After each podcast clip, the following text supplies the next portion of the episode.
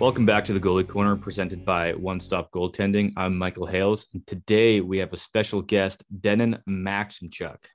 He's coming on to explain the athlete recovery pyramid to clear up the confusion around what an athlete needs to focus on and invest in to help performance, recovery, and compete at a higher level. Denon has worked with athletes on a national level and specifically has worked with goaltenders from junior A all the way to the NHL. He is currently co he currently co-owns international female health coaching business called Embodied Wellness Company with Sarah Collins. Denon, long time coming. You and I played together back in juniors, trained together.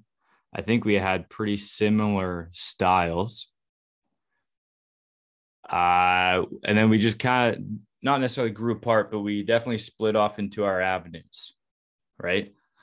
I'm happy that it's come back together kind of full circle because you're always one of those guys that I like to be around because good person, uh, focused, driven, definitely a self starter, right? You're a guy that with a lot of knowledge about a lot of different things. I'm happy to have you on talking about the athlete recovery pyramid because that's something I kind of stink at. Thank you so much for the kind intro, brother. I don't know about us playing together. I think you were the one playing. I was uh, on the sidelines most of the time, but uh, I certainly enjoyed my experience being the glorified water boy for most of the time there. But uh, thank you so much for the kind intro, man. It is a pleasure to join your podcast. Goaltending for me, athletics for me, has always been kind of the foundation of uh, where I came from. Um, I've always loved working with athletes, and, and uh, over the past couple of years, obviously branched out into other industries. But um, nonetheless, coming back to this is really what sets my heart on fire. And I couldn't be more excited today to kind of talk about the athlete recovery hierarchy and, and the pyramid at which um, both parents and athletes need to be looking at when they start to look at what is the most important and what is the least important things that we really want to dive into. Because nowadays, like athletes and parents combined are inundated with hundreds of different products and services every year that are um, the newest, latest thing, and, and the, the next thing coming around the corner that's going to be revolutionizing the way you recover in order to perform and you know gain overall success in whatever sport you're in. Specifically, in this, it's goaltending, and like everybody does want to recover, perform, and succeed to the best of our, our abilities. Um, and we're pretty much being sold new ideas to, to do this all the time. And it gets confusing and, and myself included right? Uh, when you start to get really high level in, in human performance and optimization in general um, the variables begin to widen more and more and more. And you start instead of looking at one or two or three things it turns into 20 30 40 different things that we can use and become aware of to optimize our health performance and um, overall longevity in whether that's maybe business, maybe that's uh, just yourself as a parent, you're trying to be the best you can, or specifically in this situation, um, as an athlete in a sport. Um, whether or not we actually want to play at an elite level, or if we're just enjoying the experience and we just want to get better at, our maybe our beer league team or whatever, we still need to look at across the board um, a hierarchy of how we need to approach uh, sport optimization or just life optimization in general. And a lot of the time, it comes back to the foundations of health that really build performance. So today, I really want to take a deeper dive into each of these topics, going from the most important, the least important, and help to give some clarity on um, each of the categories and give actionable items and tips throughout the show uh, on each one of these. Right on. I definitely feel sympathy there with when you say there's always new products coming out. There's always new. Uh, it seems like there's always a new recovery powder. Drink this like 10 minutes after your workout, and you're gonna gain 10% more muscle, right? Yeah, yeah. All absolutely. those fun things because it's everywhere, right? There's new training methods. There's that new um, VR goalie training stuff that I've been looking into, and it's like, you know what? Like, why do we need this? Are we just reinventing the wheel here? Like, is there an easier way to sustain ourselves? Right. So let's let's crack off this pyramid here. Right at the base here, we have planned training program. Right. It's the biggest piece of the pie. Uh, when this episode goes live, we'll post this on Instagram the the pyramid itself, uh, so everybody can see what we're talking about. Yeah, and for everybody who's just listening, if you picture a pyramid, down at the base of the pyramid, this is the foundation of the pyramid, right? So this is the most important thing that you want to focus on. So right off the bat, um, when I sent it to you, I, I call it first the, a well planned training program. I kind of want to actually reframe that a little bit and call it a well structured approach to physical stress. So, like the most important thing in an athlete's recovery protocol is probably the most variable area, which is this, uh, because physical stress changes from person to person. Um, but at the same time, I think it's one of the most overlooked areas because as athletes, and especially, um, I assume most of your audience is male, um, just given the fact that most of the sport is, is male, but um, high testosterone male driven individuals really have a tendency to not know when it's time to stop and will really abuse their young athletic abilities um, much like I did when I was younger. So, yeah, the first topic we want to look at is a well structured approach to physical stress because at the end of the day, you can't foam roll or theragun your way out of a very poorly designed training program or physical stress program. And when I say training program, what I mean is your dry land, your uh, your off ice training in combination with all of your uh, on sport practices as well as games. These are going to be all physical, uh, physical stressors that really trigger physiological adaptations that will affect your recovery, performance, and at the end of the day, your ability to perform both physically and mentally at a high level. We'll get to the mental kind of aspect of like where that comes in a little bit later. But if you screw this up, you really begin to, I would say, a lot i think most of the time you, you can you can't undertrain but for the most part if you screw this area up it's mostly because people are overtraining. And that's partly due to the fact that i don't know if you listen to dr andrew huberman a lot i, I love neuroscience but um, testosterone is actually when we're young it is something that tells us and both men and women as uh, in our teenage years specifically have an increase in testosterone. And testosterone actually tells our body um, that we like uh, physical labor. It, it's one of the reasons that uh, many young men get into bodybuilding, for example, in their teenage years, because uh, that physical stress is actually telling the body, it, it's the testosterone is telling the body that we like this, do more of this. Um, so, for the most part, people will likely overtrain in their teenage years.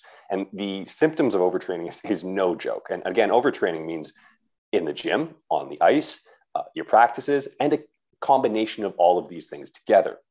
Um, for a young athlete, this can be something that will make or break your progress a lot of the time. And, and professionals, uh, a lot of the time, this is the fine line between uh, retirement and longevity in the sport, as well as physical abilities in life. So, this is something that happened to me. Um, I was on the ice two to three times a day between uh, my goalie coach, practice, usually practicing up with the team uh, on the next level for mine. And I also really loved hitting the gym obviously this kind of ended up turning into my career path. Um, so I, you couldn't keep me out of there, right? The problem is like overtraining syndrome presents many different issues. Um, certain symptoms that may come up with that are prolonged, like prolonged fatigue. Um, you just feel tired all the time. Uh, a lot of people will experience an increase in tension, depression, anger, and confusion. Um, partly due to the fact that you're a moody teenager quite a lot of the time. I assume we're mostly talking to teenagers, but um, that will kind of just provoke the uh, the inability to relax. I would say. Another thing is it, it will ruin your sleep quality. Uh, that lack of energy is going to decrease your motivation in the sport, which is one thing that happened to me. Michael was actually right there after the first period of our uh, first preseason game of the season um, when we were standing at the boards. And after the first period, I'm just sitting there. I turned to him and I said, I'm done. I don't think I can do this because I was overtraining so hard. I had no motivation to get back on the ice. And maybe if I wasn't overtraining so much, maybe Michael and I would have played together for another couple years. And, you know, and they're on, who knows, right? But that was part of the, the issue of, of overtraining. Other things would be uh, more occurrences of illnesses, uh, increased blood pressure and resting heart rates, as well as we see this a lot uh, in Embodied Wellness Co., a female health company of ours, is that uh, irregular menstrual cycles um, and missing your periods. And uh, we, we look at the period as, as like a fifth vital sign. Um, women who are overtraining will oftentimes uh, start to see issues with that. And that's a critical sign that we need to start pulling back in areas. So a plan that doesn't include enough rest days, uh, maybe it increases the load too quickly. And when I say load, this could be either the weight or resistance used in your off ice training, or perhaps even the frequency in which you're on the ice. Uh, if we're increasing that too quickly, or maybe increasing the intensity, which would also I would define as um, going from off ice training or on ice training in the off season, for example, um, which was maybe a little bit more relaxed, directly into hardcore game training, that can be something that pushes us over the edge, um, as well as intensity being going from maybe uh, like an adaptation period in the gym and then moving directly into max effort sprints is something that can a l- increase the likelihood of injury or um, begin to tip us into the edge of overtraining as our nervous system is likely going to be overstimulated by a rapid jump into all out work. Um, so both increasing the load too quickly, increasing the intensity too quickly um, will put us at an increased risk for injury. And in my professional opinion, a well-designed program will include a large amount of low intensity work mixed with small amounts of high intensity and moderate intensity work, which is strategically placed throughout the week um, in amongst like lower intensity days. And this is kind of like the very basic overview of like progressive overload. Um, and this obviously changes drastically from in season and off season, which is different depending on each athlete, and also brings up a, I, I think you would probably agree, a heavily debated topic, which we were actually starting to talk about before we went live, um, which, in my opinion, I normally wouldn't really work with athletes during the season in off ice training in any really sort of intensive way other than on like large Christmas breaks or anything like that. Partly due to the fact that a lot of my clientele were elite and pro, and likely their teams had trainers already, uh, and, I, and, I, wouldn't want to step on their toes. But uh, I think as an athlete, um, the older days of throwing them in the gym, having them do heavy squats, deads, and bench press are, are probably over. As we look towards the longevity of an athlete in a sport, uh, during the season is going to be far more focused on the on field or on ice focused training at a higher rate and with more of a focus on just maintaining strength and energy system demands at a lowest possible dose necessary in order to um, ensure that like our on ice performance or on field performance is at its peak so for a lot of the time uh, a couple of years ago when i was working more so with goalies the during the season stuff would be more uh, maybe one to two resistance training uh, sessions off ice in amongst, let's say, one day of rest before and one day of rest after, which um, you played in college. And uh, I assume most of your games were on weekends, right? Just due to the school schedule, which that makes it a little bit easier to adjust your, your training and rest schedule based on that, which is actually pretty handy. Uh, but it does differ from, um, from league to league, from person to person but I'd say above all, um, the off season is when like when obviously we turn things up a lot more, um, and in season is when we the number one focus would be less on creating the stimulus for change and adaptation, and more so focused just on the sport demand itself. And uh, yeah, I'd say like at the end of the day, having somebody in your corner or a mentor who's educated enough and has a well enough proven track record of working with elite athletes is a hugely important factor in optimizing like the number one most important thing in an athlete's recovery hierarchy, which is your physical stress. Um, so if you screw that up, you screw everything up right all the way down the line. All of the next topics that we're going to be getting into. I want to touch on that too. Um, there's a lot of information in there so oh, if you're your notes if, ready, yeah, if you're listening, you might want to replay that. Back in the day, I would say, and you see it actually now nowadays too. Junior teams still go to the gym every day or every other day, but the smart players change their workouts to more maintenance. Bingo. Right. So if you're doing squats, which squats are kind of back squats, I think are haven't aged well, right? Like they're no. on the they're on the out. They're becoming but, irrelevant. Exactly, right? So if you're doing lunges, Bulgarian split squats, front squats are even better. Um, or any kind of clean and jerk sort of stuff, right? You're just maintaining a healthy 10 to 12 rep three sets weight right? Whatever you're comfortable with. In the summer is when you try to up that weight. But what I'm seeing, especially in a younger field, people don't want to be bulky anymore. right? When you and I played, if you were under 200 pounds or under 180, you were like, mm, good luck. Like, we need you to be heavier to protect yourself. Now it's like, if you're 160, you're heavy. It's for me, it's kind of, I can't wrap my head around it because I want my goalies to be strong. I want them to be a little bit thicker because if they get bulldozed like I did when you and I were playing together, I yeah, we were small. I wasn't. I was 190. Yeah. Like, but even and, still, compared to yeah, go ahead. But yeah, yeah, compared to the biggest forward and the biggest defenseman on our team, yeah, we were height wise, we were short. Um, but what happened when I got like severely injured was my because of how strong my quads and hamstrings were, they took away the uncertainty of this, or they took the stability portion that usually an ACL and MCL provide.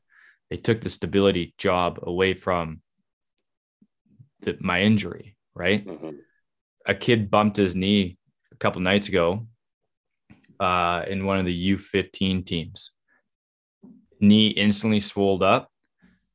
His, I know we're an audio only, but his leg was like this.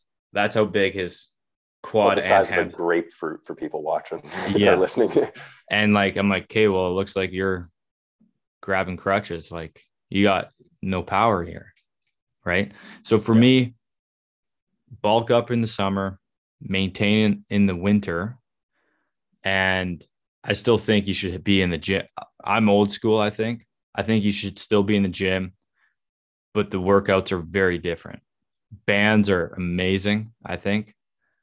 Body weight, good, but you're not pushing heavy, heavy weight, right? You don't need to. I've been kicked out of a lot of gyms when I was playing. Um, Sorry, Planet Fitness. I've I've been kicked out. Like my coaches came in and pulled my key card, so I wasn't allowed to go into the gym. That happened. My uh, my first junior A um, preseason game. I went into the dressing room with a pump on because at Frank Crane Arena in Nanaimo, there's uh, the rec center gym is right next door to it. Coach walks in, he's like, "Did, did you just work out?" And uh, I kind of got pulled to the side, and he, he told me I, I had to choose between uh, which path I was following, fitness industry or hockey. By that time, I already knew that was probably one of my last games anyway. I was like, I think I'm on my way out. But um, I wasn't really going to talk about it a bunch. But I, I think what we're talking about is like a specific training style based on a program. And um, strength is not always synonymous with muscle size and the actual size of the body. However, if we look at mobility, which is different from flexibility, right? A, a joint can have a certain range of motion, right?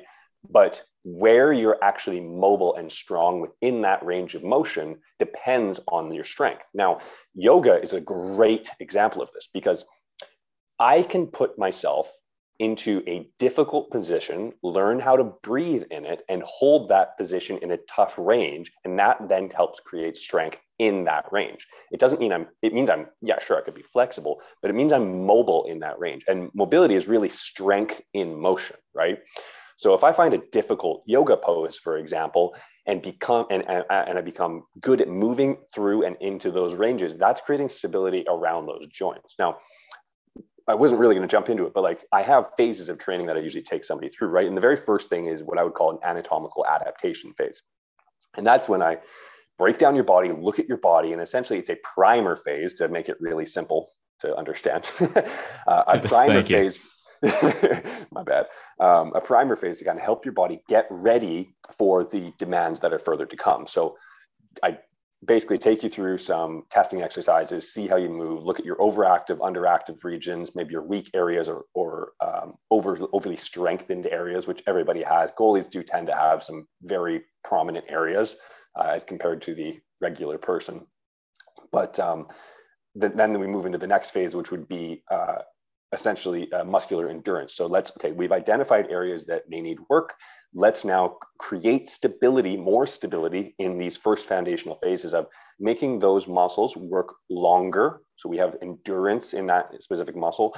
After that, we might then move up into the next phase, which would be uh, creating actual hypertrophy around those areas. So that's the, the quote unquote bulk, even though people don't realize how hard it is to actually put on muscle. Some people are genetically gifted, but for the most part, muscle takes effort to put on.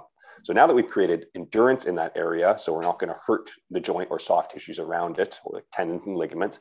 Now let's grow some of the muscle around it, which will help a bit with strength, but now we've also got more tissue to protect a joint. And by this point, maybe we're second or third month in, um, the tendons and ligaments have now adapted to that sort of stress.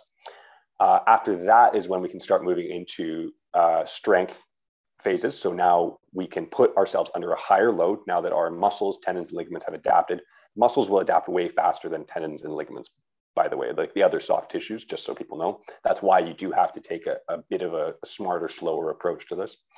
Um, so once we're through that, we can then start overloading the body with harder, heavier work, building the strength base around those areas, still keeping the quality movement in mind. And next is when we can start to work on more ballistic, explosive work like that because we've created this base foundation of strength and stability around the joints. So that's a, a really basic overview of like uh, a nice progression that would move us into a stage where we can safely do explosive, like not maybe not Olympic lifting right off the bat, obviously, but um, more dangerous styles of training that would translate more specifically into your on ice or on field performance.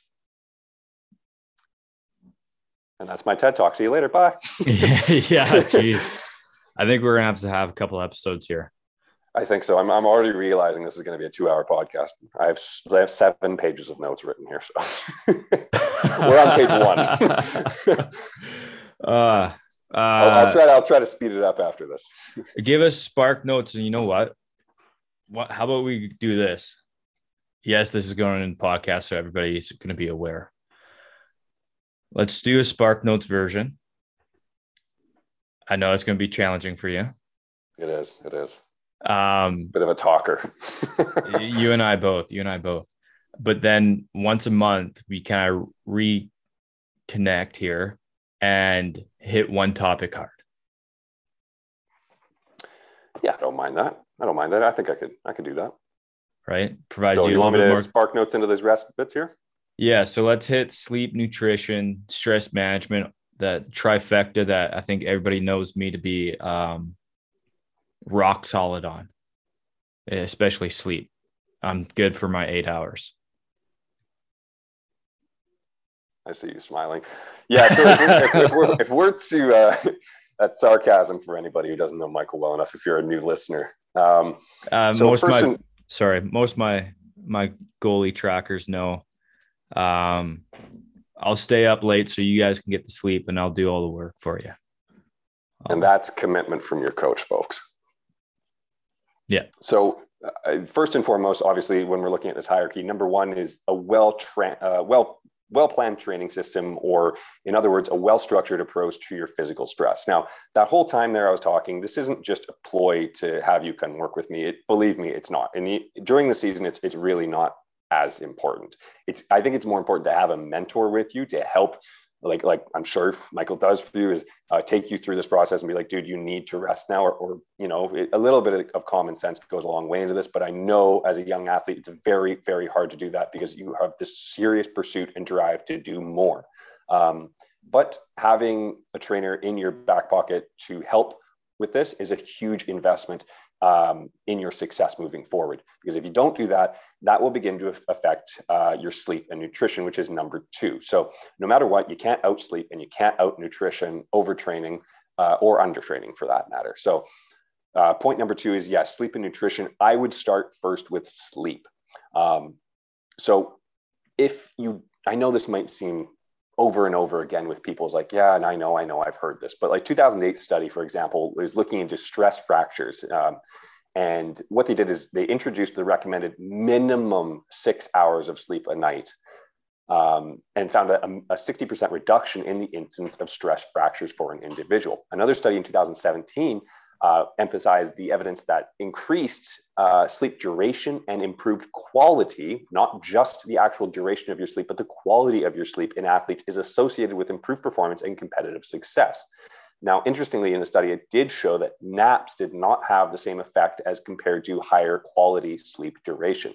And that's really the important thing there is uh, sleep duration is one thing, and I know there's lots of people who can sleep 12 hours, quote unquote, but a lot of the, the term going around lately is, is, is junk sleep, right? The quality of your sleep is super, super important. So I got a um, question on that. So, yes, so, nap, so naps aren't necessarily good, like the power nap, like it helps with like energy, but the recovery, not so good not so not so important. I think for entrepreneurial entrepreneurial minded folks, uh, a little nap can be helpful, especially if you're on as, as little sleep as I know you are on sometimes. A little nap can be helpful. Uh, yoga nidra or meditation can have the very same effect though uh, of the increase in energy post exercise. That the exercise of yoga nidra, which just basically means like yoga sleep, um, or or a meditation series. So um, no, there is not a synonymous uh, connection between napping and physical performance, as per this 2017 study.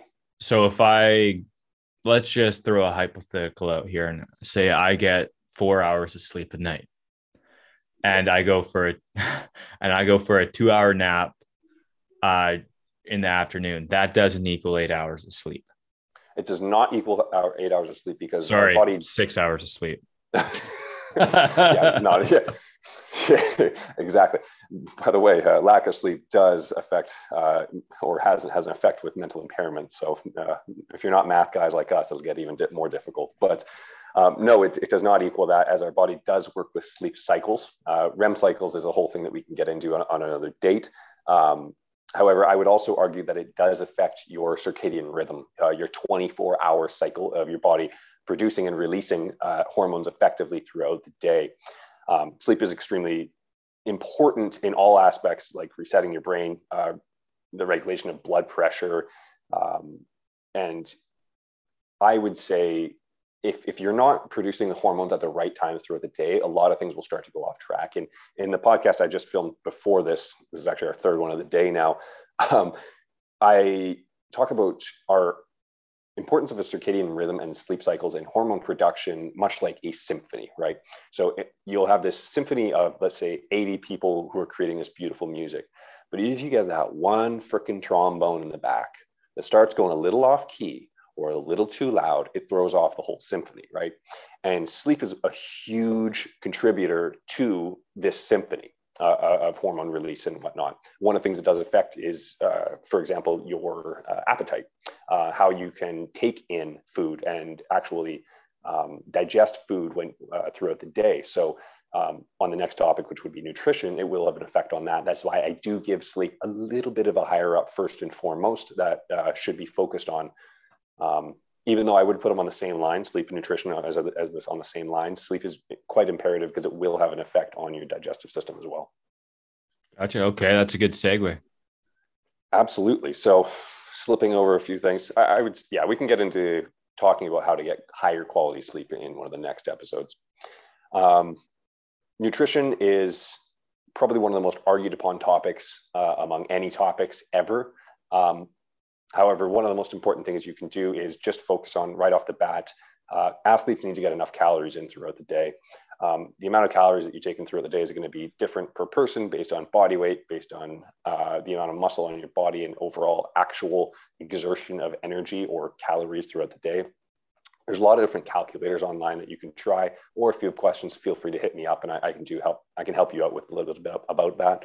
But I would say the number one thing, first and foremost, for young athletes who may not have a, a mature muscle base on them, is focusing on just one thing right off the bat is make sure you're getting enough food in after your workout. Uh, optimizing protein, muscle protein synthesis. Um, there was a rumor that was going around for years and years that your body can a only uh, absorb so much uh, between your 30 and 60 minute window post exercise.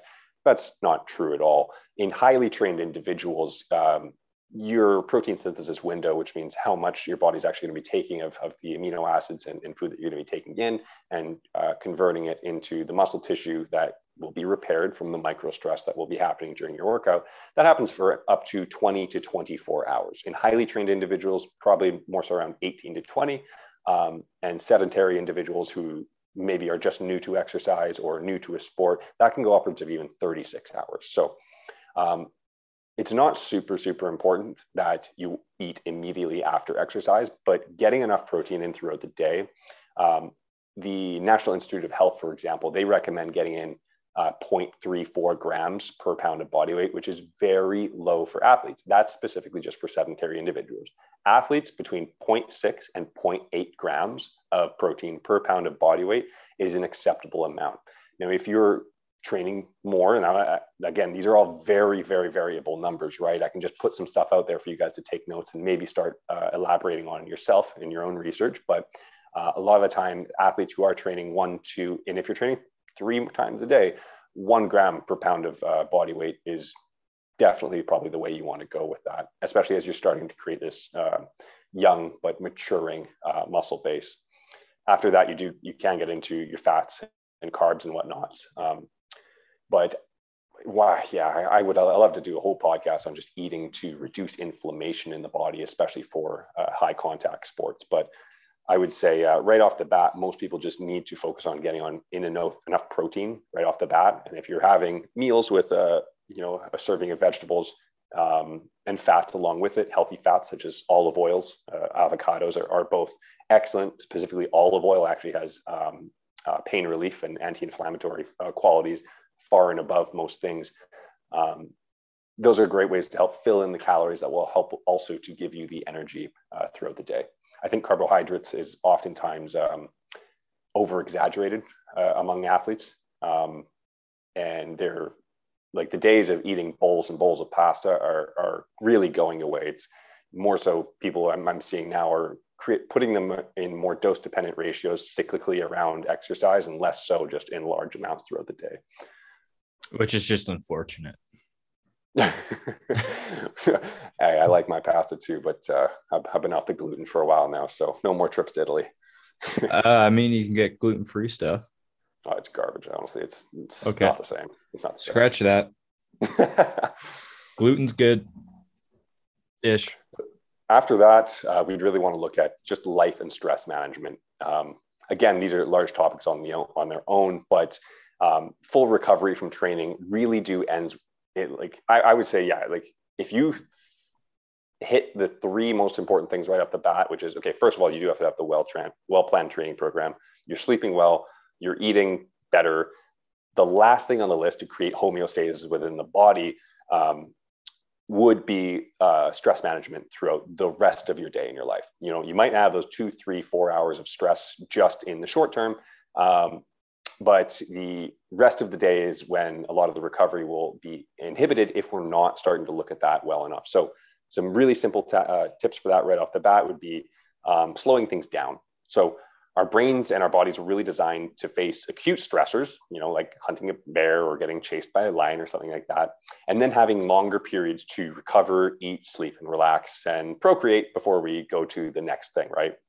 Um, nowadays we don't really get that period. Uh, there's too many stressors in our environment that are keeping us on this um, this uh, sympathetic response throughout the entire day. Um, so the, one of the first things that people can do is just begin to slow things down and take five to 10 minute mental breaks throughout the day to kind of just check in with yourself and notice any signs of tension in the body or worry in the mind. Um, you can do this through uh, meditation practices, mindfulness practices, uh, maybe short walks are all really great way to just slow things down in the brain right off the bat. And breathing breathing techniques are another good one. I know you integrate in with your athletes as there's an immediate uh, response within the body.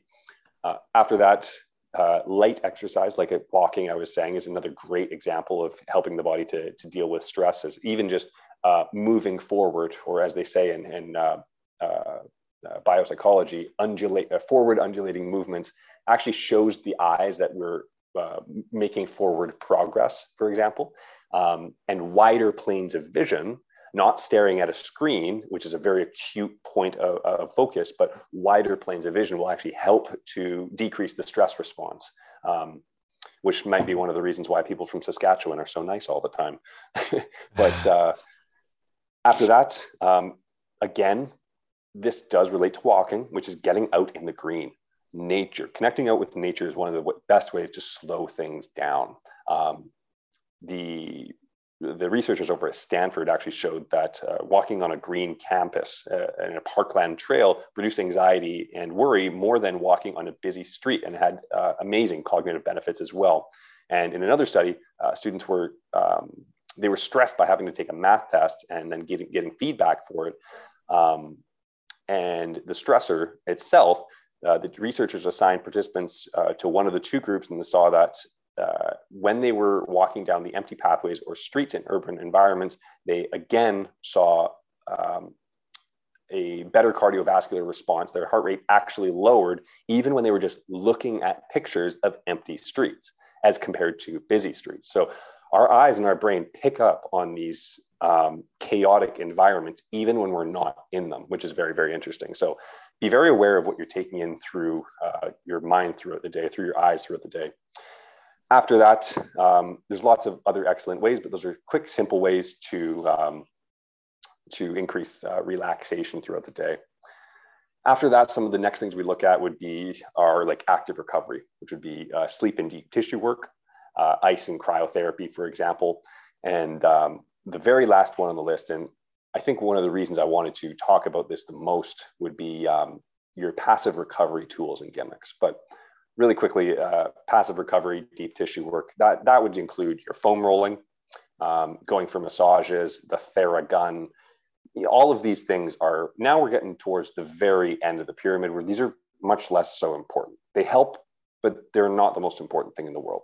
Um, for the most part, I actually see the foam roller being used or misused uh, more than anything else of, of uh, a lot of these equipment. And same thing with, with the massage stuff, because essentially, um, if we're trying to loosen up those muscles, feel more relaxed, we're trying to lengthen those muscles uh, so we have more ability or, or less ability to um, have an acute injury on some sort of tight area. Um, a foam roller and massaging it creates what's called nerve inhibition on an area. It essentially deadens the nerves under and within a muscle that allows us to then afterwards stretch that muscle out without so much feedback telling us that, oh, you need to pull back. Um, so doing the foam rolling, doing the massaging should be followed up with your uh, passive recovery, such as um, uh, static stretching. That would be the next step to that rather than just doing it alone. So you shouldn't foam roll before your workout, after your workout only. I'm not I'm not against foam rolling before the workout. Like specifically with athletes and maybe their groins are always going to be a little bit tight. Go ahead, right. foam roll that um, before workout. You will create acute um, loosening among that area, right? But if you're not taking the time to then lengthen it once those nerves and the muscles have been just very acutely um, dampened off a little bit, it's not going to have a long term effect, right? Gotcha. There's a reason okay. why you have to keep going in for massages and you have to keep foam rolling. It's not like it's actually like a yogi can just bend over, touch their toes after years of experience because they've lengthened and now have mobility in those regions to do that. Um, but it's not a, a, foam rolling every single day for a year is not going to give you the ability to do that. Gotcha. It's partnered with certain things it should be partnered with yeah certain gotcha. things. Or gotcha. pre-workout is really great to just have better mobility in the acute moment. Yeah. Um, and yeah, the very last thing would be your you know passive recovery tools, and I don't want to say gimmicks, but gadgets and tools. A lot of the time, there's so many cool gadgets and tools. The Oura rings, the Whoop bands, all of these feedback mechanisms. Um, red light therapy. I just got a red light therapy. I've created kind of like a, a meditation area in, in the bedroom um, your CD and audio tapes. These, these are all really great things. I, I, would actually put those maybe into the life stress management category, but um, they're like add-ons though, right? You all of these things that are them. Yeah. They're, they're good to use though but the tricky thing here, and I'm sure you can think of many, many different things that are marketed to athletes. I, have even seen uh, pennants with a certain stone or crystal that you know they they've said this will have energetic capabilities, and I'm not saying that's wrong. Actually, I'm I'm not against the woo woo at all, but um, uh, those things I see a propensity towards athletes going towards in the hope of almost i feel like it's the lottery effect of maybe that's my thing you know? Maybe that will help give me that 1 or 2% and a higher amount of both parents and athletes allocating income into the the gadgets tools and recovery mechanisms that are not one investing in, in, in a program or a coach's either one or many that are going to help you with everything in, in, that we've briefly talked about today. Sleep and nutrition a better mattress darkening dampening shades in the room eye goggles to darken your room out um, removing cellular devices from the room um, a proper sleep environment maybe cooling maybe air filtration in the room investing in proper nutrition going for the the higher quality things maybe investing in, in a part-time nutritionist so you can learn it in the meantime and then and also investing in the stress management strategies all of these things i feel are a lot of the time secondary to these really quick fun things that people buy that i think will have a larger effect than they actually do so if we're going to go to go through that you know recovery hierarchy all of the things we talked about in the beginning are so critically for you to research more because we only did briefly talk about it or wait for further episodes. Um, those are the number one things to, to jump into because at the end of the day, performance and recovery is going to be built on the foundations of health. We all like to talk about the sexy science and all of these really cool new advances in technology and athletic training. But it, at the end of the day, it comes down to the basics, and we need to get better at getting back to the basics.